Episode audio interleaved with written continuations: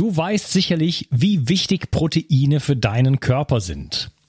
Dein Körper braucht sie, um Muskelzellen, Hormone und andere Botenstoffe herzustellen. Als Transportproteine spielen sie auch eine wichtige Rolle bei der Entgiftung.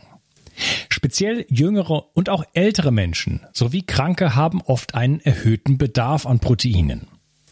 Proteine bestehen aus den kleinsten Bausteinen, den Aminosäuren.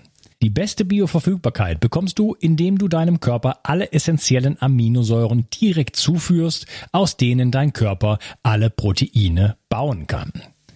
Das sympathische Berliner Startup Brain Effect hat nun ein perfekt abgestimmtes Aminosäurenprofil in ein praktisches Getränk gepackt.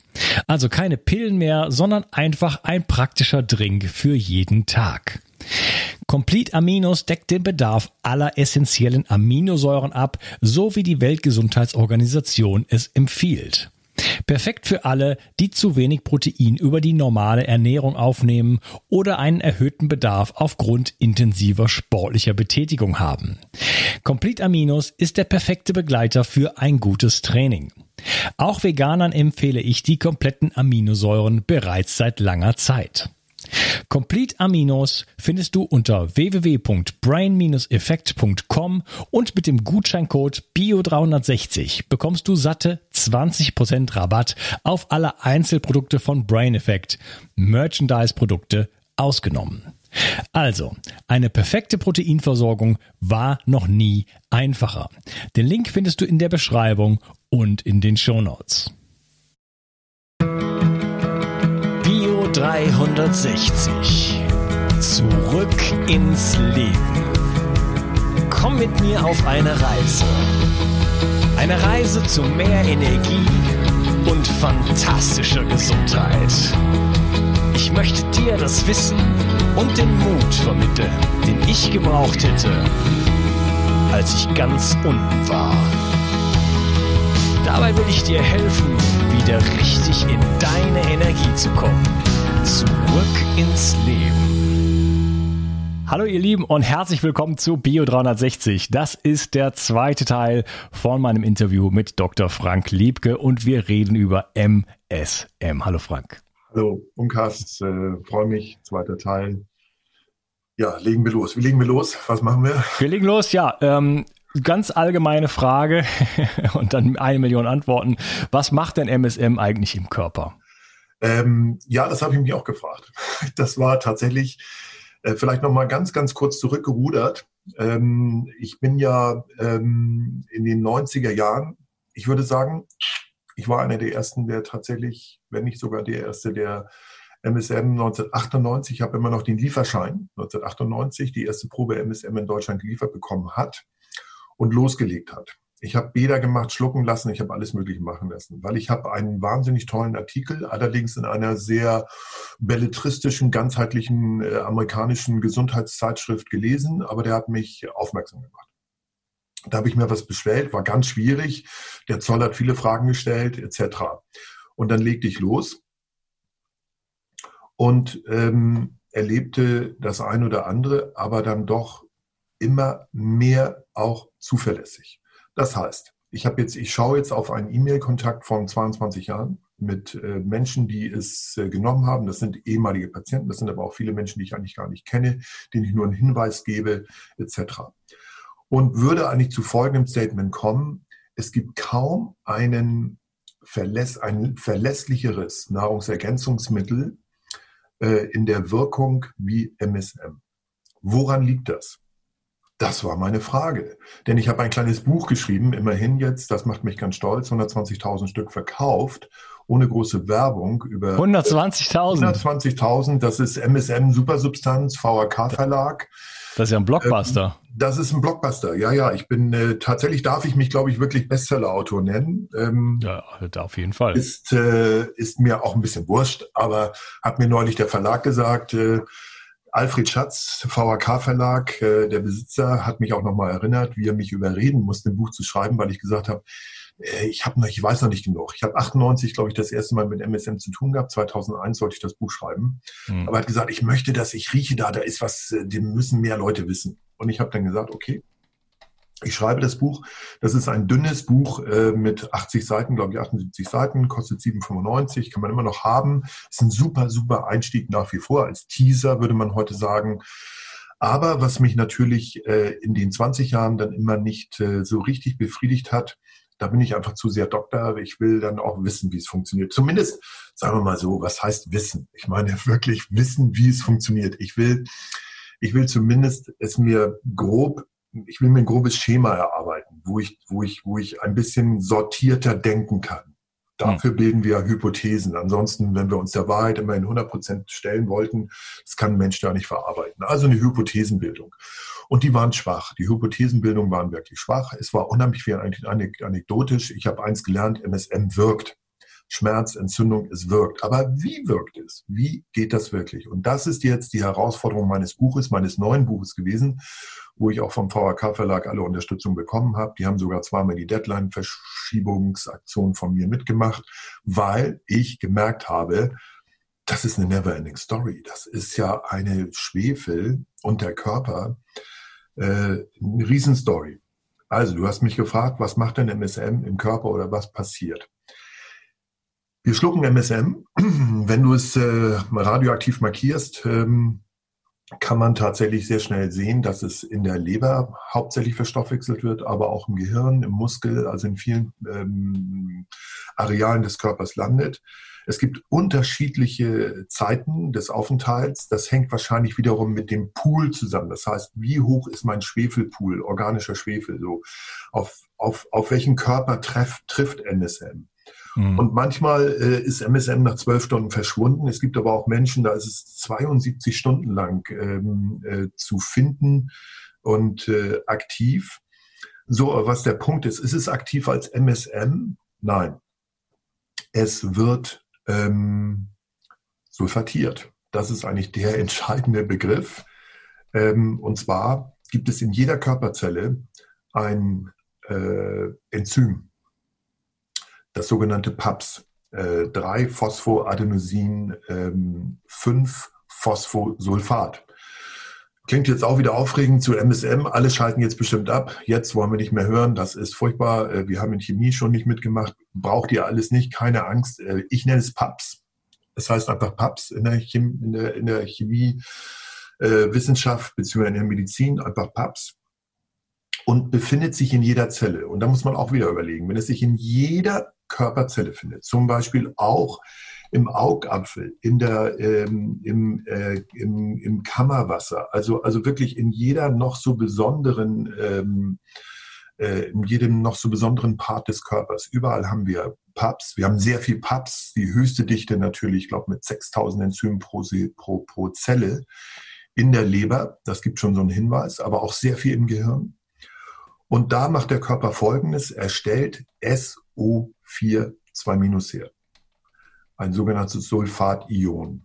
Ein negativ geladenes Sulfation. Und das ist im Prinzip die aktive Wirkeinheit von MSM.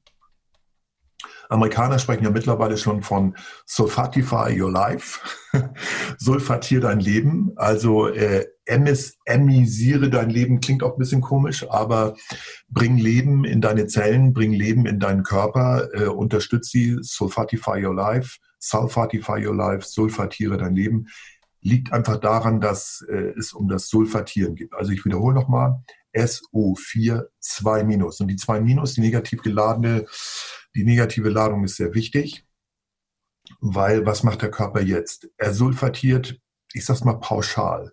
Er sulfatiert eigentlich alles, was nicht bei drei, bei, bei drei auf dem Baum ist. Er sulfatiert Prozesse, von denen ich so äh, gedacht habe, die funktionieren doch ganz normal. Also ein Beispiel, es werden Hormone gebildet.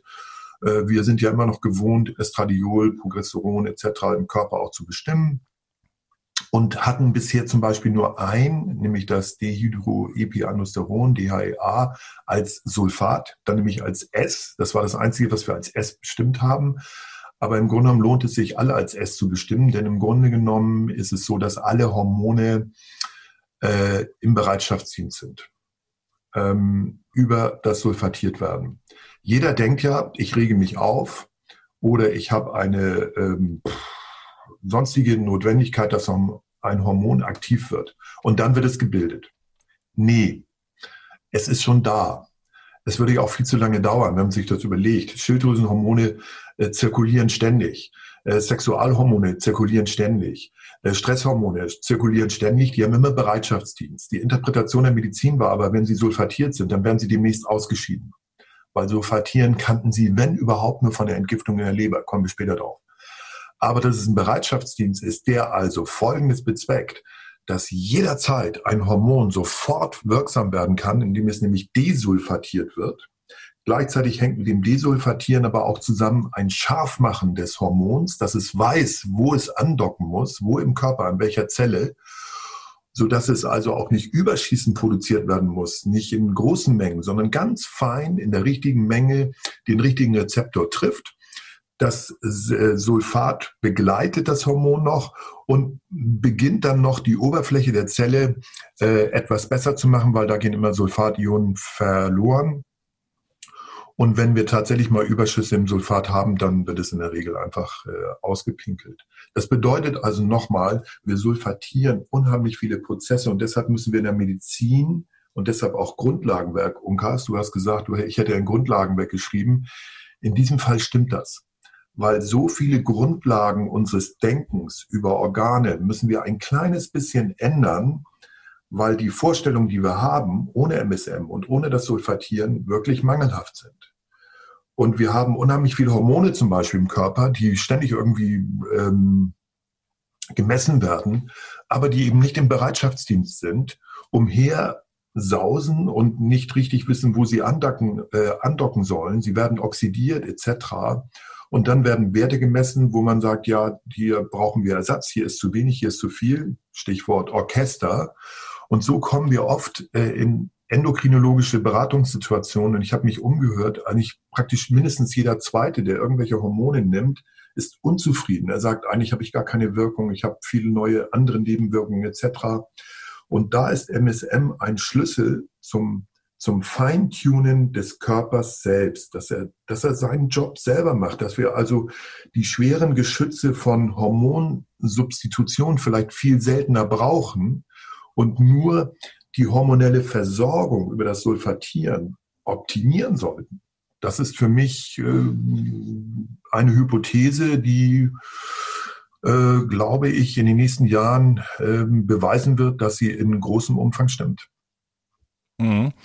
Die Hormone müssen sulfatiert werden, äh, um besser zu funktionieren, oder das habe ich noch nicht so ganz verstanden? Ja, also sie müssen ähm, sulfatieren bedeutet vor allen Dingen auch wasserlöslich gemacht werden. Das heißt, dass sie in der Blutbahn zirkulieren und bereit sind, aktiv zu werden an einem Rezeptor, an einem bestimmten Organ, jetzt Eierstock oder Nebennierenrinde oder Herz oder sonst wo, äh, heißt sie, sie, sie zirkulieren eskortiert von Sulfat, von SO4 im Bereitschaftsdienst durch den Körper, sind also gebildet worden und haben aber durch Sulfatieren jetzt keine wirkliche Wirkung akut.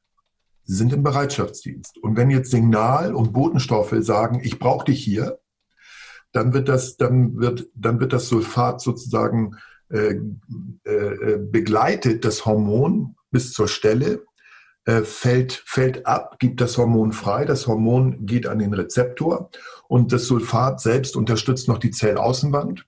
Und das Ganze ist eine ganz harmonische Veranstaltung. Wenn das, wenn das Hormon übrigens den Job gemacht hat und eine Botschaft, das sind ja Botschafter, eine Botschaft überbracht hat, löst es sich wieder, wird sulfatiert. Und wenn es dann tatsächlich im Übermaß gebildet worden ist, wird sulfatiertes Hormon ausgeschieden. Und sulfatiertes Hormon wird viel eleganter und leichter ausgeschieden als nicht sulfatiertes. Und bisher hat die Medizin gedacht, wenn überhaupt Hormone sulfatiert werden, dann nur um ausgeschieden zu werden. Mhm. Und nicht um als Bereitschaftsdienst sozusagen. Sulfatierte Hormone sind, sind die Bereitschaftsdiensthormone, die warten nur auf den Einsatz. Und um optimal in der richtigen Menge auch gebildet auf den Einsatz warten zu können, müssen sie sulfatiert werden. Sonst produziert der Körper jede Menge auch äh, Hormone, weil ihm das Sulfat fehlt. Er hofft, das wird schon noch sulfatiert werden und die binden auch zum Teil unreguliert irgendwo im Körper. Und so haben wir die vielen komischen Phänomene, die Menschen ja auch zu Endokrinologen führen oder zum Gynäkologen. Und der fängt dann eben an, aufgrund von Blutbildern Ersatzstrategien zu entwickeln. Aber das Ganze wird eben ohne Sulfatieren gedacht. Und wir müssen das Sulfatieren mit reinnehmen. Ah, okay, spannend. Also die werden quasi ähm, ja, ja bereitgestellt, wie du gesagt hast, äh, inaktiviert, aber überall verfügbar, so dass der Körper sofort darauf zugreifen kann und genau. äh, dann, dann genau. auch wieder res resulfatiert am Ende. Äh, also ein ganz wichtiger, entscheidender Prozess und dafür braucht man natürlich ein, ein das Bauelement natürlich. So ne? ist es. So ist es. Und das möchte, das möchte man nicht aus den Strukturelementen wie den Proteinen ja, holen, wie genau. du eben schon mal gesagt hast. Genau. Ja, genau. äh, das vor allen Dingen in dieser Abundanz, hm. in dieser Abundanz ist das ja gar nicht möglich, beziehungsweise ja, der Körper schafft das ja immer irgendwie, aber ähm, es gibt halt Prioritäten und wenn man äh, im Mangel ist mit verschiedensten ähm, ja, Vitalstoffen, nenne ich es jetzt mal, ähm, dann muss der Körper halt Prioritäten machen. Und das ist ja ein Grund, warum wir ähm, äh, ja teilweise auch krank werden, weil wir nicht sofort merken, was los ist, weil der Körper halt so lange kompensieren kann, bis halt irgendwann äh, ja wesentliche Funktionen dann einfach wirklich dann nicht mehr gemacht werden können. Aber bis dahin geht das dann immer noch so, ne? Richtig. Ja. Ähm, gut. Also PAPS äh, ist ein, wenn du mich fragst, dann ist äh, PAPS wirklich ein ganz wichtiges Element. Ich bin das ist eine FASEP-Studie äh, von 1997. Äh, ich bin auf die gestoßen äh, jetzt Anfang des Jahres und war damit äh, äh, sehr, sehr glücklich, äh, weil ich wirklich endlich kapiert habe, ähm, was da wirklich äh, passiert. Denn nochmal, wenn du MSM nimmst und wenn du auch äh, bei PubMed guckst, MSM und gewisse Krankheiten, du findest relativ wenig. Das liegt schlichtweg daran, dass wenn wir MSM nehmen, es doch mehr oder weniger schnell innerhalb der Zelle über PAPS sulfatiert wird. Und eigentlich müssen wir viel mehr, also wer sich für MSM interessiert, suche bitte nach Sulfatieren und Sulfat und schaue in die Stoffwechsel. Und dann wirst du plötzlich fündig und dann tun sich äh, ganze neue Horizonte auf, äh, wenn man überlegt, was alles sulfatiert wird, sulfatiert werden muss, damit es einfach zumindest optimal funktioniert. Ich gebe dir recht, Unkas. Der Körper ist wiederum auch so unglaublich weise und kompensationsfähig, äh, und findet auch immer noch irgendwie eine, eine, einen, einen, eine Art Bypass, nochmal den Mangel zu umgehen und ist also auch darin unheimlich erfinderisch, so dass die Besitzer des Körpers, wir oft, gerade wenn wir jünger sind, noch gar nicht so richtig kapieren, was, was ist. Meistens ist das Klassische so ein Energiemangel unsere Energie geht runter. Aber geh mal zum Hausarzt und sag, die Energie geht runter. Wenn der nicht also ein Virusinfekt oder nicht sonst irgendwas an der Schilddrüse findet oder so, dann ist ja meistens steht auch auf dem Schlauch. Ein Energiewert ist ja auch spannend, den gibt's ja auch im Labor nicht. Ich meine, in vielen Kulturen gibt es ja ein eigenes Chi, einen eigenen Begriff dafür.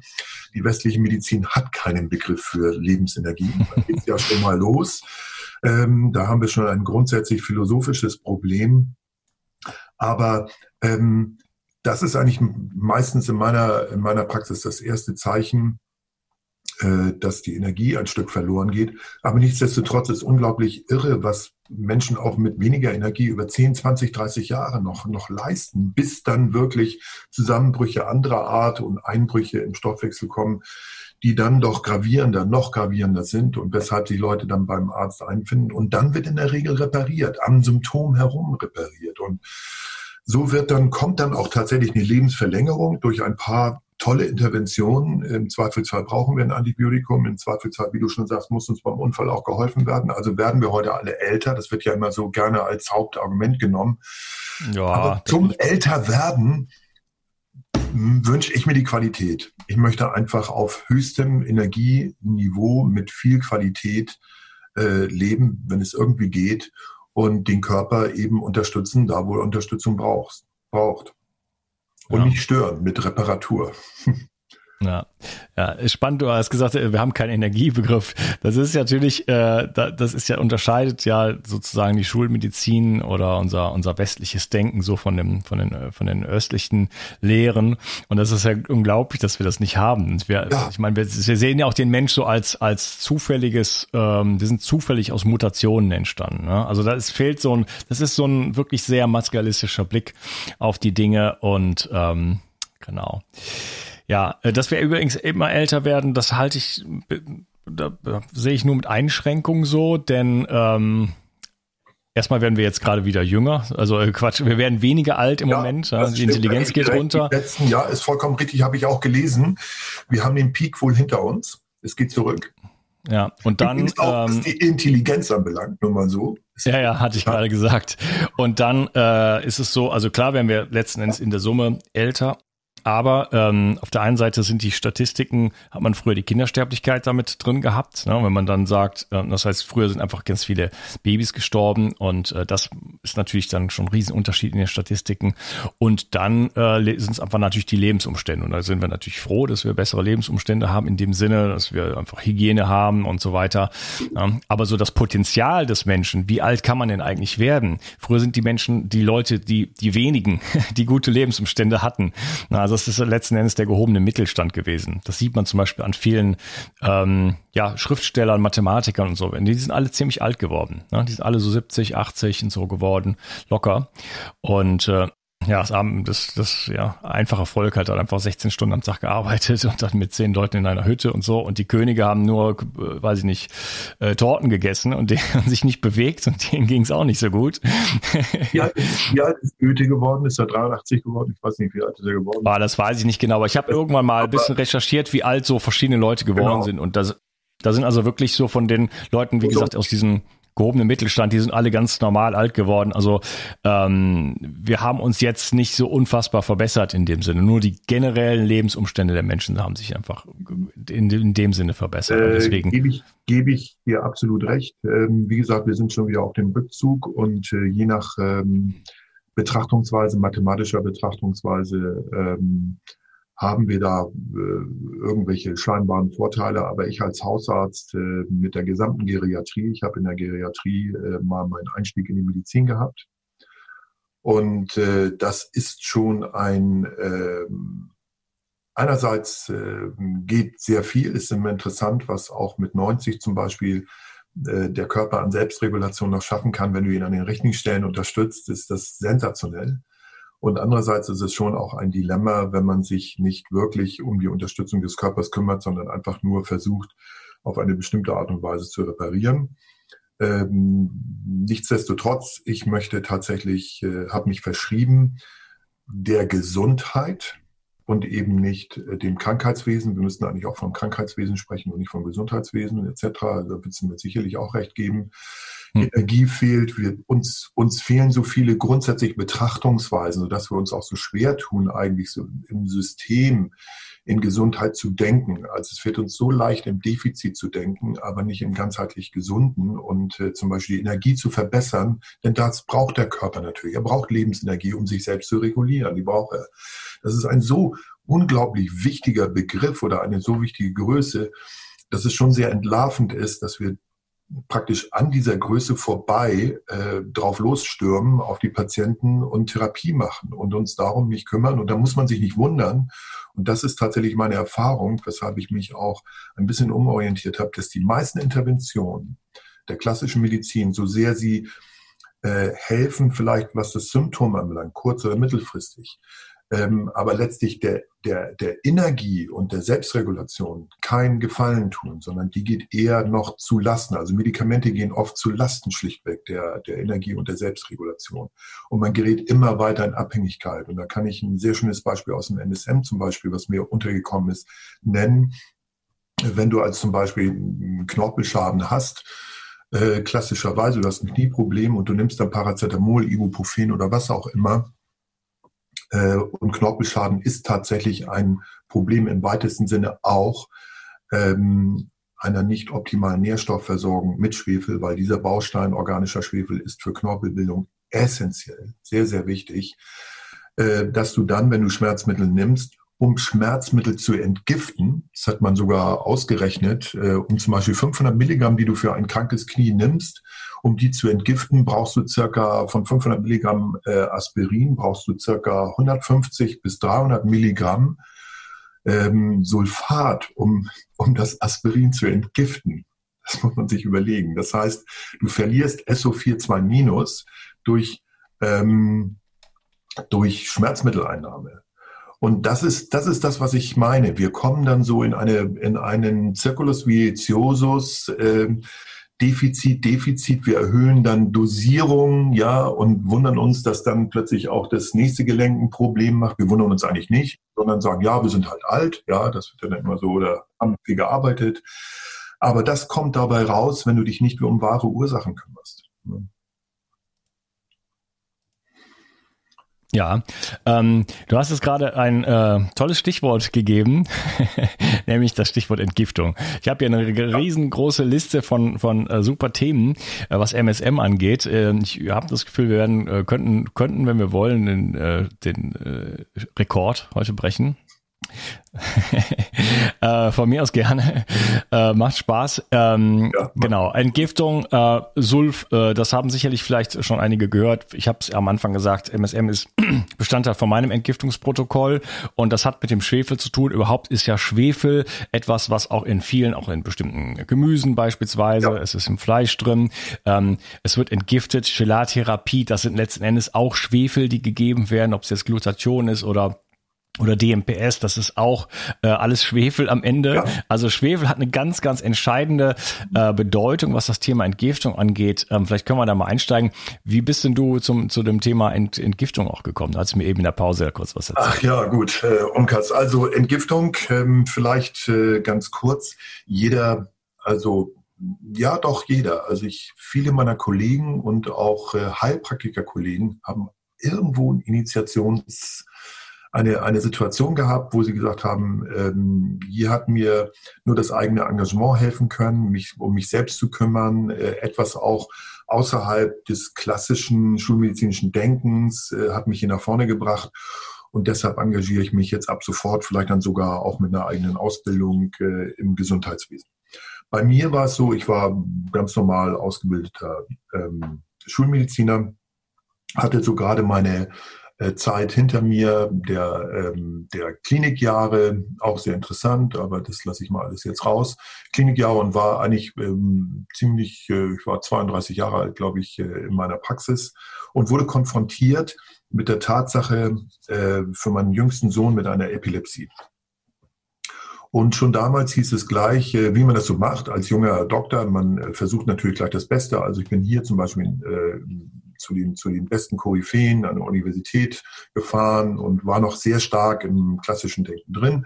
Und dort erhielt ich eigentlich überall sehr negative Aussagen. Also ihr Sohn wird ähm, mindestens eine Mono, wenn nicht eine Mehrfachtherapie, eine Trippeltherapie, Antiepileptika ein Leben lang einnehmen müssen. Das war mir damals schon klar, dass das, ähm, dass das ihn sehr belasten wird nicht nur die Einnahme selbst, sondern den Körper auch. Wenn man sich die Beipackzettel anguckt, das ist nicht, äh, das ist schon, das ist schon was. Und ich wollte es ihm natürlich ersparen, im Übrigen auch äh, dieses Manko äh, mehr oder weniger dann doch vielleicht auch von Epilepsie überrascht zu werden. Also ich kann mich sehr gut einfühlen in epileptische Menschen, die mit Epilepsie zu tun haben und ähm, habe daraufhin äh, gestartet ich kam gerade, ich hatte früh äh, in den 90ern mit Dietrich Klinger zu tun, auf eine sehr schöne Art und Weise. Ähm, und ähm, hatte die ersten Anregungen. Ich habe ihn hier in Hamburg getroffen, das erste Mal in einem Seminar. Und er hat eigentlich, äh, war der Erste, der mal von Entgiftung sprach. Und ich hatte dieses Wissen im Kopf und ich legte mit Entgiftung einfach los. Allerdings ganz, ganz redlich. Also so erstmal gucken, hat er denn wirklich eine Entgiftung? Heute würde ich sagen, ich würde mir nicht mehr mit, mit vielen hundert oder tausend Euro alles belegen lassen, dass da Giftstoffe da sind, sondern ähm, Sondermüllmensch, mal Stichwort so, das wäre noch so ein neues Stichwort, hat der Spiegel ja in den 90ern mal gesagt. Äh, mit Fragezeichen noch, ich würde ein Ausrufungszeichen hintersetzen, jeder kann, muss eigentlich entgiften. Und so begann ich mit Entgiftung. Ja. Vorher, nachher. Und da war Chlorella ein ganz wichtiger Bestandteil. Ähm, dann natürlich auch das DMPS etc. Und äh, lange Rede, kurzer Sinn, nach anderthalb Jahren war ähm, der Junge komplett erscheinungsfrei und hatte ein völlig blandes EEG. Der Kollege sagte noch, ich habe ihm nämlich nicht verraten, was ich gemacht habe, er wollte es eigentlich auch gar nicht wissen, sagte noch, wunderbar, das läuft ja klasse, also das EEG sieht super aus, also ich gratuliere nochmal, wir haben die Therapie ja super äh, eingeleitet hier, also bleiben Sie mit der Therapie weiter. Und ich sage, stopp, äh, die Therapie, die ist schon lange abgesetzt und ich habe das und das gemacht. Woraufhin er leider so reagierte, dass er ähm, sein eigenes Statement ein bisschen zurücknahm und sagt, na ja, wenn man aber hier mit ins EEG guckt und da, so ganz optimal ist das nicht. Und wieso? Sie haben die, das Antiepileptikum abgesetzt, das können Sie doch nicht machen. Und ähm, mir eigentlich fast versucht, ein schlechtes Gewissen zu machen, was ich sehr bedauere. Weil ich habe es eigentlich in solchen Situationen immer anders gemacht. Ich habe immer meine Patienten gefragt, wie ist das passiert?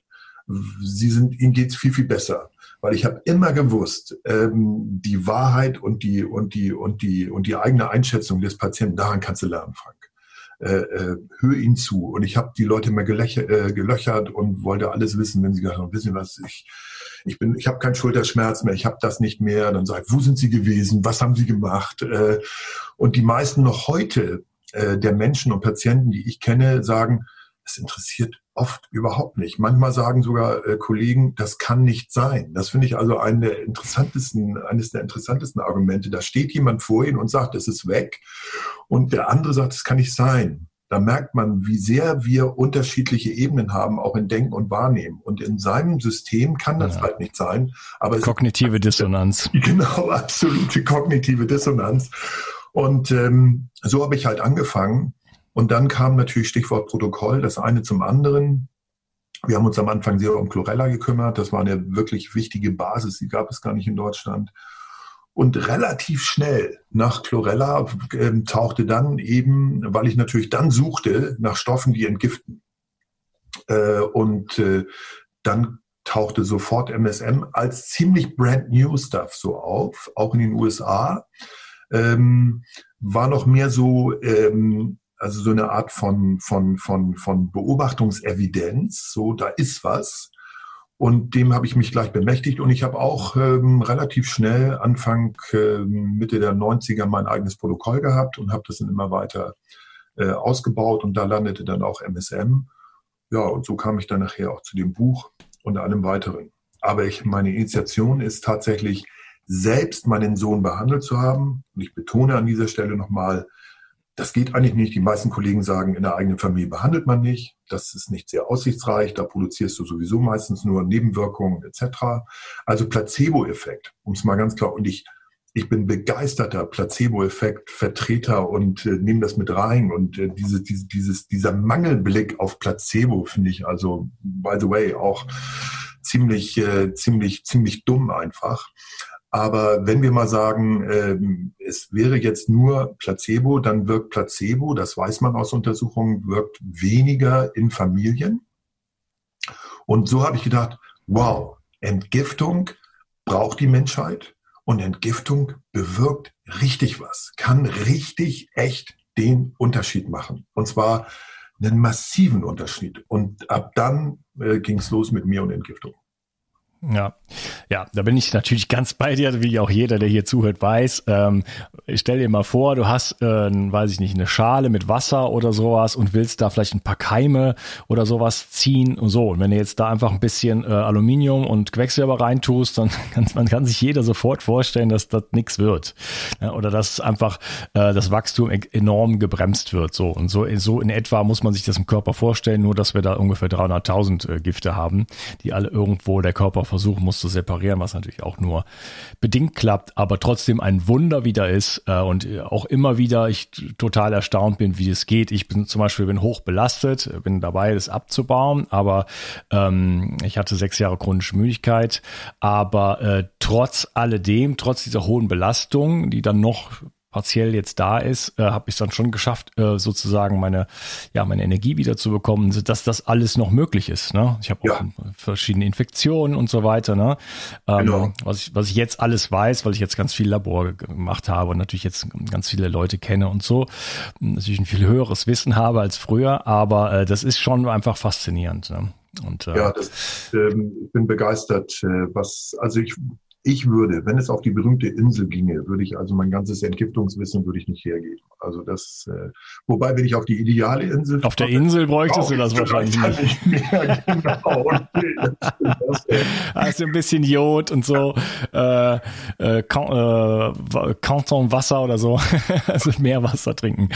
Ja, ähm, Super. Also was hat denn der Schwefel jetzt mit der Entgiftung wirklich zu tun? Ja, was hat Schwefel mit der Entgiftung zu tun? Ähm, ich will nicht zu sehr ins Detail gehen. Ich weiß jetzt nicht, die Zuhörer, wie sehr sie sich, ähm, aber ich sage einfach mal so, ähm, äh, jede Zelle entgiftet. Jede Zelle entgiftet. Das muss man vielleicht mal grundsätzlich sagen. Wir sind sofort immer auf die Leber äh, fixiert, aber ähm, wenn wir nur die Leber hätten, die hat schon, die, sie ist schon ein zentrales Entgiftungslabor. Das ist zweifellos so. Äh, aber erstmal auf Zellebene muss man klar sagen, ist ähm, äh, Glutation. Ist die Zelle genau, ist die Zelle in der Lage und muss sie auch sein, äh, sich von ähm, Giftstoffen zu befreien. Und da ist Glutation, dieses Tripeptid, ähm, Cystin, äh, Glycin, Glutaminsäure ist einfach, äh, was sagen wir immer in meinen amerikanischen Vorträgen, if, if, if Glutathione goes down, life goes away. Also das ist einfach, wir müssen alle ein hohes Interesse haben, äh, wirklich gute Glutationsspiegel aufrechtzuerhalten. Und Glutationsspiegel werden ähm, unmittelbar, weil eben tatsächlich, äh, wenn man äh, jetzt Glutation zerteilen würde, da ist auch eine Menge Schwefel mit drin, ja, in diesem, in diesem Tripeptid. Und ähm, da haben wir viele, viele sehr, sehr schöne Hinweise, dass MSM direkt ein, ähm, oder sagen wir mal wenigstens indirekt äh, ein Glutathion-Booster ist. Es gibt viele, viele Untersuchungen ähm, im Zusammenhang mit MSM oder eben dem SO42- und äh, Glutathion. Und äh, darüber kann man sich schon mal die Zellentgiftung von, wovon? Von Schadstoffen, aber natürlich auch von freien Radikalen äh, etc. kann man sich äh, vorstellen. Die ist de facto da. Was ja die wenigsten wissen, dass im Prinzip Glutathion so eine Art Lazarett ist. Das heißt, äh, im freundlichen Feuer der äh, freien Radikalen gehen auch Vitamin C, Vitamin E, also die enzymatisch gesteuerten Antioxidantien, auch ein bisschen äh, werden auch getroffen, ja, und Glutathion kann also nicht nur entgiften, sondern kann auch rechargen sozusagen, kann Elektronen übergeben und kann also dem das, das angeschlagene Vitamin C und Vitamin E äh, wieder fit machen. Also Glutathion ganz, ganz wichtig. Und dann aber natürlich. Darf ich mal, darf ich mal kurz fragen, äh, ja? wieso, wieso enthält das eigentlich Schwefel, wenn das, äh, wenn das gebaut wird aus drei Aminosäuren, die eigentlich keinen Schwefel enthalten? Cystein enthält Schwefel. Cystein enthält ja, Schwefel. Ja, okay. da, haben wir, da haben wir, äh, also wir haben schon ein Drittel, ähm, Drittel äh, haben wir einfach, Ach, ähm, Drittel haben wir, Drittel ist Baustein Schwefel. Also ja, okay, klar, hattest du am Anfang auch gesagt, genau. genau. Ähm, ja, das ist äh, sowieso, also ich bin ja auch großer äh, Fan von Aminosäuren, auch Bestandteil von meinem Protokoll und insbesondere dann auch nochmal von Glycin, äh, was ich ganz, ganz wichtig finde, ist auch ein Bestandteil von meinem Protokoll, äh, sorgt für besseren Schlaf und ist halt eben einer der Grundbausteine fürs Glutathion und ähm, ist auch gerne im Mangel, weil wir ja nicht mehr alles so essen, wie wir es essen sollten. Ja, absolut. Äh, vielleicht ein ganz kleiner Glycin-Ausflug. Glycin eine winzige nicht-chirale, das heißt, die, da gibt's keine, da gibt's kein äh, links oder rechts gedreht, sondern das ist ein winziges Molekül, ähm, könnte man gerne übersehen und die Bedeutung ist auch übersehen worden in der Medizin lange, lange, lange. Äh, wir sind schlichtweg davon ausgegangen, ja, baut sich der Körper selbst. So, es wird geschätzt anderthalb Gramm pro Tag baut er sich selbst, anderthalb Gramm nehmen wir auf über die Ernährung. Ähm, und ähm, damit hat sich's. Also mehr oder weniger zwischen zwei und drei Gramm, da kommen wir klar. Mittlerweile gibt es deutlichste, ganz, ganz große Hinweise, dass äh, der eigentliche Glycinbedarf ein Vielfaches, bei einem Vielfachen höher liegt, sicherlich individuell unterschiedlich, aber ein Vielfaches höher liegt. Ähm, manche Wissenschaftler sprechen von zehn Gramm und mehr. Wo bleibt das? Das wissen wir beide. Draußen wissen Sie es vielleicht auch zum Teil, aber das müssen wir natürlich klar sagen. Ein Leben ohne Glyphosat wünschen wir uns alle, aber ist ja schon schwer, schwer möglich. Glyphosat ist all over. Und das Schöne am Glycin ist, das ist gleichzeitig aber auch das Verhängnisvolle, wenn wir im Glycinmangel sind, äh, haben, hat Glyphosat es noch viel leichter im Körper Platz zu nehmen, weil es tatsächlich durchaus molekulare äh, Spiegeleffekte gibt oder Ähnlichkeitseffekte, dass es gerne da eingebaut wird. Wenn man sich überlegt, dass Glycin zum Beispiel RNA und DNA bildet und wir da stattdessen Glyphosat reinbauen, äh, ist, das, ist das ein Horror, ist das eine Horrorvorstellung. Ähm, ja, also es ist wie ein, wie, wie ein äh, nicht funktionales Glycin, sagt Stephanie ja. Seneff, die ich interviewt habe. Und dann geht die Proteinverhaltung nicht mehr so richtig. Also das ganze Thema, ja, Glyphosat, also ich habe das Interview mit Stephanie Seneff, ich habe aber auch ein Interview mit äh, Nico Da Vinci, der hier in Deutschland äh, wirklich äh, einen super Job macht und sich da wirklich seit Jahren irgendwie richtig einsetzt und auch wahnsinnig viel Wissen hat. Weshalb ich zum Beispiel, weil die so super Hand in Hand ähm, äh, arbeiten, MSM und Glycin. Und ich ja bei MSM ein riesengroßes Problem sowieso sehe, das ist ja die Vorsatztreue. Ich kenne mindestens von 100 Leuten, die sagen, ja, Frank, verstanden, MSM ist nämlich regelmäßig. Tablettenkapseln ist ein bisschen ein Problem, du hast die freie Steuerung nicht und manche Leute haben so einen schlechten Schwefelpool, die brauchen einfach 10 Gramm etc. Das würde manchmal 20 Kapseln bedeuten. Das ist einfach baut Widerstände auf. Menschen nehmen nicht so gerne irgendwie 20 Kapseln und auch nicht eklig. Also ich bin ein Verfechter des Pulvers. Äh, MSM hat einen sehr bitteren Geschmack. Und äh, ich habe mir auf die Fahnen geschrieben, ich möchte ein MSM, mein ideales MSM hat einen guten Geschmack, damit die Leute es gut durchhalten. Aber wie kann ich schaffen? Und äh, ich habe halt äh, was entwickelt mit ähm, äh, so einer Art resistenten Stärke, Glycin etc., wo ich also den Geschmack wegkriege und, ver und verändere in einen fruchtigen Geschmack und gleichzeitig die Potenz äh, von MSM auf sehr viel direkte Art und Weise Wirkung noch zusätzlich zu erzeugen, dann nochmal erhöhe. Deshalb ist mein MSM einfach, finde ich, das perfekte, das Fünf-Sterne-MSM. Aber das jetzt nur am Rande. Glycin ist eine wichtige ja. Sache, weil. Okay, werde ich, werde ich verlinken, werde ich verlinken. Äh, ich persönlich äh, mache so ein, so ein Detox-Tee, nenne ich das. Äh, MSM, äh, Ackerschachtelhalm für Silizium Uah. und dann, und dann halt, und der ist also an sich schon bitter, also durch das, ja, durch das, äh, durch den Zystus. Und dann, äh, je nachdem, äh, einen guten, guten äh, Teelöffel mindestens äh, MSM da rein. Es wird dann richtig bitter. Äh, Finde ich aber cool. Äh, und das ist so ein bisschen, ja, Bitterstoff und so weiter, aber das gehört bei mir eigentlich zum Ding und das Glycin tue ich mir meistens in so, in so einen Kaffee. Ja. Ähm, ich habe, wie gesagt, Erfahrung und äh, es hat mir immer leid getan. Ich habe sehr lange beraten. Wir haben viel gesprochen, auch mit Patienten. Und wenn man nachgehakt hat, äh, wie gesagt, 80 Prozent springen irgendwie ab. Und der Vorteil, äh, weshalb man MSM äh, vielleicht auch lecker, durchaus lecker, schon gleich mit ein paar aktiven äh, Zutaten in einer Formulierung zu sich nimmt, ist ja schlichtweg auch der, du musst ja irgendwas mit Wasser runterschlucken. Also du hast Kapseln, die meisten haben ja doch irgendwelche Nahrungsergänzungsmittel. Und jetzt springen wir einfach mal in eine weitere wichtige Wirkung, nämlich Sulfatieren bezieht sich nicht nur auf Hormone, sondern, und das ist ein Hammer, finde ich, das ist eine Erkenntnis, die hat mich umgehauen. Viele unserer sekundären Pflanzenstoffe, die wir so gerne äh, konzentriert in Kapseln zu uns nehmen. Ähm, Resveratrol, Kokumin, äh, die ganzen Bioflavonoide, Flavone, äh, Polyphenole, äh, so, so viel Stoffe, nahezu alle müssen, man halte sich fest, sulfatiert werden damit die wasserlöslich sind und wirklich zu den Organen gelangen. Äh, ohne dem tun sie es nicht. Sie bleiben im Darm, sie kommen oft gar nicht in die Blutbahn, jedenfalls nicht in der Konzentration. Und insofern finde ich es morgens als Ritual sehr, sehr schön. Du nimmst so ein MSM Perfekt als Ritual morgens, hast du deine Kapseln unter Umständen. Äh, weshalb auch immer, da sollte man sich gute Gedanken machen übrigens. Äh, also ich sehe manchmal Leute mit 20, 30, 40 verschiedenen. Ähm, man soll sich gute Gedanken machen und vielleicht hat man, wenn man nicht selber gut entscheiden kann, hat man auch einen guten Berater. Aber nichtsdestotrotz, wir haben ja vorhin gesagt, man braucht heute Unterstützung, die brauchst du definitiv, um den Körper ähm, bei der Selbstregulation zu unterstützen. Also das, das Postulat, ich brauche keine Nahrungsergänzung, ich nehme doch alles mit der Nahrung auf, äh, da könnte man äh, viel dazu sagen, aber es ist, um es mal abzukürzen, ähm, dumm, fahrlässig, naiv, äh, du brauchst sie. Und die werden auch sulfatiert.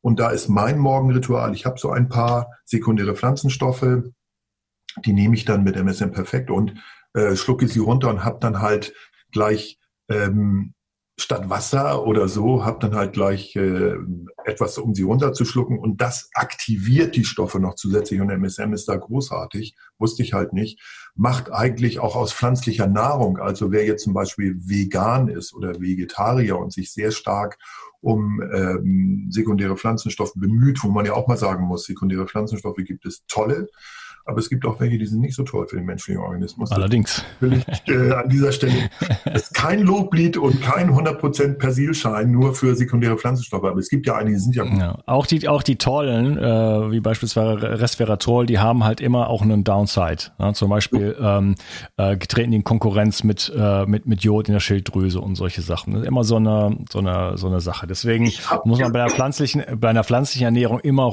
äh, ist Rotation wichtig, weil man darf nicht zu viel ja. von einem einen bestimmten Stoff bekommen, weil ansonsten gibt es dann irgendwann. Ja, genau so ist es. So bediene ich mich auch der äh, sekundären Pflanzenstoffe. Sie sind bei mir nie ein, ein festes, werden nie zu einem festen Ritual.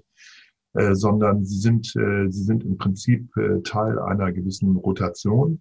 Und ich habe ja auch schon gesehen, wie du sonst noch äh, schon im Podcast hattest und äh, die Carnivore Diet etc. und so, da kann man auch, äh, man kann viel dazu sagen. Was mich ein bisschen stört, ist wirklich dass wir so grob in der Bevölkerung, auch bei meinen Patienten immer so die Einteilung haben, Pflanzen sind gut, Fleisch ist ein Riesenproblem, sollte ich gar nicht mehr essen. Gut, da gibt es ja die ethischen Aspekte, aber wenn ich jetzt von der Physiologie her komme, äh, finde ich diese Einteilung sehr schlecht und äh, sie stimmt einfach nicht. Sie ist einfach, die bildet die Physiologie nicht ab und insofern gebe ich dir auch recht. Äh, sekundäre Pflanzenstoffe, das ist, das ist ein Thema, aber nichtsdestotrotz ähm, sie müssen halt sulfatiert werden, damit sie wirklich, wenn du schon Effekte haben willst, und einige sekundäre Pflanzenstoffe sind ja tatsächlich zeitweise genommen auch eine, auch eine, auch eine gute Idee in den und den Situationen. Und das macht äh, MSM und äh, das wusste ich vorher zum Beispiel auch nicht, bevor ich das Buch geschrieben habe, dass auch da die Voraussetzung äh, erfüllt sein muss, dass wir wirklich äh, Sulfatierungspools haben müssen, die am besten bis äh, Unterkante, Oberlippe, hier Oberkante, Unterlippe reichen. Mhm. Okay. Aber vielleicht zur Entgiftung. Entgiftung. Wir waren noch bei der Entgiftung. Noch bei der Entgiftung. Also Leber, Phase 1 und 2. Du bist ja derjenige, der das, glaube ich, rauf und runter alles schon thematisiert hat, sodass ich einfach, glaube ich, mal von Phase 1 und 2 reden kann. Ne? Ich glaube, ich brauche da nichts mehr zu erklären. Ähm, und wir alle kennen eigentlich, ähm, äh, es gibt ja auch Möglichkeiten, die Phase 1 und 2 auch genetisch ähm, zu bestimmen, also wie aktiv diese Phasen sind etc. Es gibt auch so eine Zwischenphase, äh, wo halt dann über die Phase 1 Giftstoffe in der Leberzelle Phase 1 metabolisiert werden. Äh, man spricht davon, dass sie eigentlich auch funktionalisiert werden. Funktionalisiert, manche sagen sogar aktiviert. Zumindest bekommen sie äh, vom Stoffwechsel her eine Bedeutung, dass man sagt, hm, die müssen schnell weiter umgewandelt werden, möglichst zeitnah, zeitgleich, damit sie den Körper äh, entweder über Urin oder Stuhl verlassen können. Ja, ich habe übrigens gerade so einen Gentest gemacht. Äh, Intelligene äh, kommt in Kürze auch auf den Markt und ähm, da werden also von dem Ganzen, das läuft am Ende, also wenn man zum Beispiel zu 23andMe geht, da kriegt man so eine die Analyse ist ein Witz. Also da steht dann drin, sie haben äh, dunkle Haare. Ihre Chance, dunkle Haare zu haben, ist 70 Prozent oder so. Das ist echt toll, das kann ich auch im Spiegel sehen. Aber mit diesen Ergebnissen, man kriegt dann die Daten und das wird dann, also bei Intelligent geht das dann automatisch sozusagen, aber wir haben es jetzt so gemacht. Und äh, da ist aber die Auswertung genau halt eben auf diese Entgiftungsenzyme und so weiter. Und jetzt weiß ich, äh, ich habe es schon vermutet, bei mir ist die Phase 1 stark, die Phase 2 schwach. Ja, so. Das heißt, das heißt also, ähm, wenn ich ähm, Gifte zu mir nehme, abgesehen von HPU und so, dann wird die erstmal, ähm, dann wird's giftiger und dann kann ich, und dann habe ich ein Problem in der zweiten Phase. Und deswegen gehört für mich MSM seit Anbeginn äh, zu meinem Protokoll dazu, um per se, ohne das schon gewusst zu haben, für mich persönlich, aber per se sozusagen die Phase 2 zu unterstützen. Jetzt bitte, vorher habe ich dich unterbrochen. Richtig, hast du ähm, auch intuitiv richtig gemacht.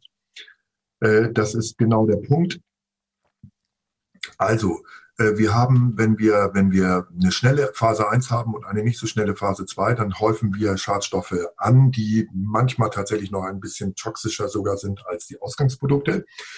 Die werden oft, zumindest versucht der Körper sie antioxidativ äh, also diese, den, das, das oxidative Poten, Potenzial, diese, diese Stoffe sind ja Elektronenräuber ohne Ende, unter anderem. Äh, antioxidativ wenigstens kurze Zeit in Schach zu halten. Also ist das zum Beispiel auch ein Aspekt, wo Antioxidantien ver verloren gehen, wenn man also eine schnelle Phase 1 und eine schwache Phase 2 hat. Aber die Phase 2 besteht im Wesentlichen, das muss man sich, kann man sich ganz grob merken, im Wesentlichen auf, äh, basiert sie auf zwei Aspekten. Einmal Konjugation, also Anbindung an, ähm, an Sulfat, an, an, an SO42-, Sulfatieren, einfach allgemein, oder an Aminosäuren. Und da wird es auch wieder spannend, weil eine der Aminosäuren, also das ist einmal Taurin, und da wünsche ich mir fast einen eigenen Podcast, das ist so eine spannende, da wissen, wissen die meisten noch gar nicht so viel drüber, aber nehmen wir mal raus, Taurin, Glycin, was ist das dritte? Ich glaube, Alanin, ich weiß es jetzt nicht ganz genau, es sind weniger Aminosäuren, an die der Körper direkt bindet und Glycin gehört dazu. Und wenn wir vorhin gesagt haben, äh, Forscher sagen, wir haben viel zu wenig Glycin, dann ist meines Erachtens auch genau dies eine der Verlustraten, die nie von der Medizin wirklich mit eingerechnet worden sind, dass wir beim, schon beim Entgiften von Medikamenten, wenn mir also jemand sagt, ich, Herr Doktor, ich nehme drei, vier, fünf Medikamente, weiß ich, der ist im Glycinmangel. Das weiß ich einfach. Und MSM braucht er auch weil er treibt äh, über die Entgiftung, die Metabolisierung dieser Medikamente so einen zusätzlichen Raubbau an seinem äh, Sulfatpool und an seinem Glycinpool braucht er. Das kann man eigentlich da ohne, ähm, ohne großartig Laborwerte zu machen, kann man das schon sagen. Und deshalb ist äh, MSM besonders in der Phase 2 extrem stark. Indirekt über Glutathionunterstützung natürlich auch in Phase 1. Aber ähm, es ist fast weniger schlimm jetzt im Verhältnis, dass wenn du eine nicht so aktive Phase 1, du solltest eine aktive haben, aber wenn du jetzt genau das umgekehrt hast, du hast nicht so eine aktive, nicht so eine schnelle Phase 1 und eine schnelle Phase 2, okay, dann hast du insgesamt einen Stau. Aber es ist tatsächlich äh, die Selbstvergiftung durch durch eine hyperaktive Phase 1 und eine schwache 2 wird komplett unterschätzt. Und deshalb äh, freue ich mich sehr, Umkast, dass du äh, diesen Test gemacht hast könntest du, das wäre jetzt meine Anregung, weil das ist aus meinem Dunstkreis, wird das immer wieder gefragt. Mein, mein ursprüngliches Labor, das war in Hannover irgendwo, Adnagen hießen die, die gibt's alle nicht mehr. Ähm, könntest du das verlinken? Irgendwie auch nochmal den Hinweis, wo man das machen kann? Das finde ich sehr, sehr wichtig. Ja, ja, das müsste jetzt schon raus sein, aber das ist immer so, so. mit solchen Prognosen. Also wenn da unser Podcast stand, müsste es das schon geben. Ähm, nichtsdestotrotz, ich werde das auf jeden Fall äh, Bio 63 Empfehlungen, Tests. Da ja. kommt das auf jeden Fall rein und wenn es noch nicht da ist, dann dann doch sehr sehr bald. Okay. Äh, kann ich auf jeden Fall empfehlen, weil äh, man dort ähm, ja eine schöne Aufschlüsselung sozusagen bekommt und es ist halt wirklich äh, auf diese ganzen ähm, äh, ja Wege Phase 1, Phase 2, Methylierung, Redox System und so weiter äh, wirklich aus, äh, aus ähm, ausgerichtet, so dass man da einfach diese Sachen bekommt. Weil ich habe vorher schon mal einen Test gemacht mit äh, mit Dante Labs und da war so ungefähr alles dabei, was mich nicht interessiert und das, was mich interessiert, war dann nicht dabei. Also Riesenauswertung. Ich habe mir alle alle Auswertungen bekommen. Genau das, was ich wissen wollte, war, das stand da nicht drin. Und es kostet Geld, oder? Ich meine, äh, ja, mich in dem Fall nicht, aber aber äh, ja, das kostet äh, ja, das kostet ziemlich viel. Also das hätte glaube ich 600 Euro gekostet. Ähm, was jetzt der Intelligent kostet, weiß ich nicht, aber das ist halt genau die Information, die man haben möchte. Ne? Und ähm, ja, das ist. Sind das die ähm, klassischen Gentests ähm, über Speichel? Nein, du gibst Blut ab. Speichel. Speichel, okay, hm. gut. Ja, die waren damals noch alle blutbasiert. Okay. Gut, äh, aber das, ja, ja. Äh, ja das, hat, das, hat, das, ist ja Wahnsinn. Das hat ja vor, vor noch gar nicht, das ist, weiß ich nicht, vor einem Jahrzehnt oder so, hat das ja noch Millionen gekostet, sowas zu machen. Äh, ja, es war eine sehr teure. Ich habe wenige unter wenige dazu überzeugen können, aber ich habe, ähm, ich habe die ersten Tests, äh, die liefen, glaube ich, mit der Uni Hannover. Da haben sich Leute dann im Startup selber, äh, also selbstständig gemacht und die haben mir zumindest doch die wesentlichen Enzyme der Phase 1 und Phase 2 genetisch determiniert, ähm, ausgeworfen. Und das war, ja, das war immer schon sehr viel Geld. Das war sehr viel Geld. Aber ich muss sagen, ich habe da einige herausgefiltert mit sehr wertvollen Informationen. Und wenn du als Entgifter Menschen begleitest und du kennst nicht wirklich die Phase 1 und 2, beziehungsweise du merkst, du kommst irgendwie nicht weiter oder du, du produzierst plötzlich produziert dein Patient Symptome, die du nicht, nicht, nicht wirklich als Entgiftungssymptome identifizieren kannst, dann ist es, oder es geht ihm zum Beispiel auch unter Entgiftung einfach schlechter, ähm, dann solltest du nachgucken. Ganz, ganz wichtig. Ja. Ja, es ist auf jeden Fall spannend und man kriegt ja auch hier, also es ist vielleicht sinnvoll, dass diesen Test zusammen mit einem Therapeuten zu machen oder den Therapeuten, also den Test zu machen und dann machen wir halt mit einem Therapeuten durchzusprechen. Aber es sind schon also gute Informationen drin ähm, und dann auch äh, beispielsweise steht jetzt hier, ich nehme einfach mal ein Beispiel heraus, hier steht äh, Gen äh, MTRR, die Methionine-Synthase, äh, Synthase-Reduktase wandelt Cobalamin in bioverfügbares Methylcobalamin um und so weiter. Und dann steht hier empf äh, empfohlene Abklärung Ernährung gibt es einfach Laborwerte, die abge, äh, abgefragt werden sollten. Empfohlene Mikronährstoffe ähm, sind dann dabei und was man meiden sollte. Ne? Also da kriegt man schon ganz nette. Das ähm, hatten meine Tests nicht. Das ist schon, das ist schon super. Ja, ja. das klingt sehr gut. Alright, sind wir durch mit dem Thema Entgiftung oder gibt es da noch mehr Aspekte? Äh, mit dem Thema Entgiftung, also wir sind natürlich nie durch, aber im Wesentlichen ja. würde ich schon sagen, wir haben auf Phase 1, Phase 2, wir haben auf die Dinge hingewiesen. Also MSM Schwerpunkt Phase 2 ähm, und äh, im Zusammenhang mit Glycin dann nochmal doppelt und dreifach besser, aber für sich genommen eben schon deshalb wichtig, weil Stichwort, ich habe ein Knieproblem, ich nehme Aspirin und ähm, muss, Aspirin muss verstoffwechselt werden. Und das tut es zu Lasten, sagen wir es mal simpel, von MSM. Und wenn ich nicht genügend MSM habe, dann geht es eigentlich weiter an die Substanz und mein Knorpelschaden wird im Zweifelsfall immer, immer größer. Also das ist so ein, ein Keypoint. Und dann natürlich das Glutathion. Glutathion können wir gar nicht oft genug wieder erwähnen und äh, auch. Genau, und das ist ja auch Bestandteil in einer anderen Form, nämlich der Phase 2 in der Form von Glutathion-S-Transferase. Genau eine, eines der, der Enzyme. Ich erkläre es mal kurz in zwei Sätzen. Äh, also wir haben bestimmte, äh, wir haben äh, Gene und die Gene werden übersetzt in Enzyme. Und wenn wir dort ähm, bestimmte Polymorphismen haben, also äh, bestimmte, ähm, wie soll ich sagen, ähm, wenn die nicht vollständig ausgebildet sind, dann funktioniert, funktionieren die Enzyme, was so kleine Werkzeuge sind, die alles Mögliche machen im Körper, aber hält, wir brauchen halt ganz, also es gibt halt eine ganze Reihe von diesen äh, Enzymen in der Phase 1 äh, die halt eben funktionalisieren, also Dinge erstmal umwandeln, äh, wasserlöslich machen und äh, aber auch giftiger machen, einige Stoffe.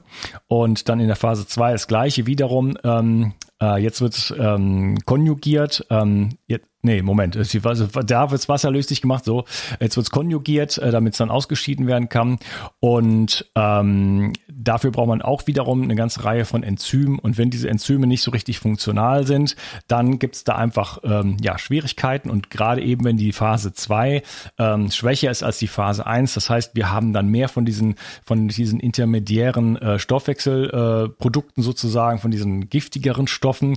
Und da haben wir dann ein Problem. Und wenn wir, wenn natürlich wir durch unsere Umwelt immer mehr Gifte sozusagen reinbekommen, dann wird das sozusagen, also dann äh, hat man so die Gifthalde sozusagen da, dann stinkt's überall und ähm, fängt an, äh, ja, zu modern und zu verrotten und ähm, das hat man dann einfach ein, ein hausgemachtes Problem sozusagen und deswegen ist es sinnvoll aus meiner Sicht und scheinbar auch aus deiner Sicht die Phase 2, ich sage jetzt mal per se zu unterstützen, auch unabhängig schon von einem Gentest, hm. äh, weil ähm, das nicht schadet in dem Sinne und ja. wir durch, durch unsere Umwelt sowieso da einfach, äh, sag ich mal, einen Bedarf haben, da so ein bisschen anzuschieben. Und abgesehen davon, wir haben ja noch, ich habe noch so ungefähr zehn weitere Überschriften hier stehen, worüber wir uns noch ja. unterhalten wollen. Ja. Ähm, Vielleicht äh, wird das mal der erste zwei Wochen Podcast. ja, das äh, schreibt ja auch so viele, so viele weitere Themen. Äh, weil ähm, MSM über die Sulfatierung wirklich so basal ist und so basal, äh, es geht kaum mehr Stockwerke tiefer, ähm, so basal in jedem, in jedem, in jedem Organ, aber auch hier Stichwort Fischinger Raum, überall eine Rolle spielt, äh, mir zum Teil auch die Astrozyten zum Beispiel nochmal nahegebracht hat im Gehirn, wo ich ganz ehrlich sagen muss, als Arzt kannte ich nur eins, ich kannte das Astrozytom als Krebs und das ist furchtbar. Ähm, und äh, mehr kannte ich eigentlich gar nicht. Äh, und ich habe so viele, so viel gelernt auch selber, ähm, wo eben Schwefel überall landet. Und das kann man, äh, das kann man tatsächlich auch in zwei, drei Podcasts äh, natürlich nicht erschöpfend ähm, besprechen. Soll man übrigens auch nicht. Jetzt Eigenwerbung. Ich habe ja nur einen ganz winzigen Anteil an jedem Buch, aber nichtsdestotrotz, der VHK freut sich. Man soll es ja alles nachlesen und das Buch kommt ja erst äh, nächste Woche Du hast es auch noch nicht. Du hast ein, du hast ein PDF. Ich habe dir, glaube ich, mal. Ich hab das mal, darfst du nicht sagen. Das hast doch, ich, du. Du darfst, du hast alle Dinge mir unterschrieben, sozusagen. Ich gebe es nicht weiter. Du durftest, du durftest schon mal reingucken.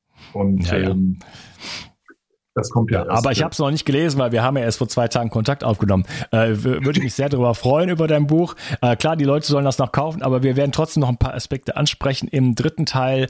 Ja. Ähm, äh, ich würde gerne direkt dann darauf eingehen, äh, Pischinger Raum, diese Geschmeidigkeit, ja. das interessiert mich nämlich brennend. Und dann haben wir ähm, noch, ich sag mal, Themen auf der Uhr wie Elektrizität, Elektrizität freie Radikale, oxidativer Stress, äh, Entzündungen, Nervensystem, Immunsystem, Bewegungsapparat, Herz-Kreislauf-System, Darm, Schlaf, das werden wir nicht alles schaffen, aber wir picken uns irgendwas heraus. Genau. Und äh, der Rest dann in dem Buch, aber diese Geschmeidigkeit, die interessiert mich. Also auf einen geschmeidigen dritten Teil. Schön, dass du heute dabei warst. Und Gerne. ja, bis dann. Bis dann. Wie kannst du es schaffen, deine Müdigkeit abzulegen, deine Symptome loszuwerden und wieder richtig viel Energie zu haben? Wie würde dein Leben aussehen, wenn du so richtig aus dem Vollen schöpfen könntest? Was würdest du gerne gestalten? Wie würdest du dein Leben verändern wollen? Hast du aktuell die Kraft, dich neu zu erfinden? Solange dein Körper noch mit Schadstoffen belastet ist, wird es dir schwerfallen, diese Ziele zu erreichen. Wenn zu viele Steine auf deinem Weg liegen, kannst du nicht zum Horizont schauen, denn du würdest sonst noch stolpern und dir womöglich sogar wehtun. Indem du deinen Körper entgiftest, kannst du diese Steine aus dem Weg räumen. Wenn der Weg wieder frei ist, kannst du wieder mit voller Kraft in die Zukunft schauen und dein Leben genau so gestalten, wie du es dir wünschst. Aber Entgiftung ist komplex und die meisten Menschen scheitern an dieser Komplexität. Sie probieren hier und da mal etwas aus, sehen die Erfolge nicht und am Ende geben sie es wieder auf. Andere überfordern ihren Körper maßlos und es geht ihnen schlechter als vorher. Das kann auch an schlecht abgestimmten Protokollen liegen. Die einzelnen Entgiftungsphasen im Körper müssen genauestens berücksichtigt werden, sonst geht der Schuss nach hinten los. Ich habe dir eine kleine Videoserie aufgenommen, in der ich dir zeige, worauf du bei deiner Entgiftung achten musst. Du erfährst außerdem, warum die meisten Menschen bei ihrer Entgiftung scheitern und wie du diese Klippen umschiffen kannst. Gehe jetzt einfach auf die Seite bio360.de slash Entgiftung und erfahre in der Videoserie, die ich für dich aufgenommen habe, wie du bei deiner Entgiftung alles richtig machst.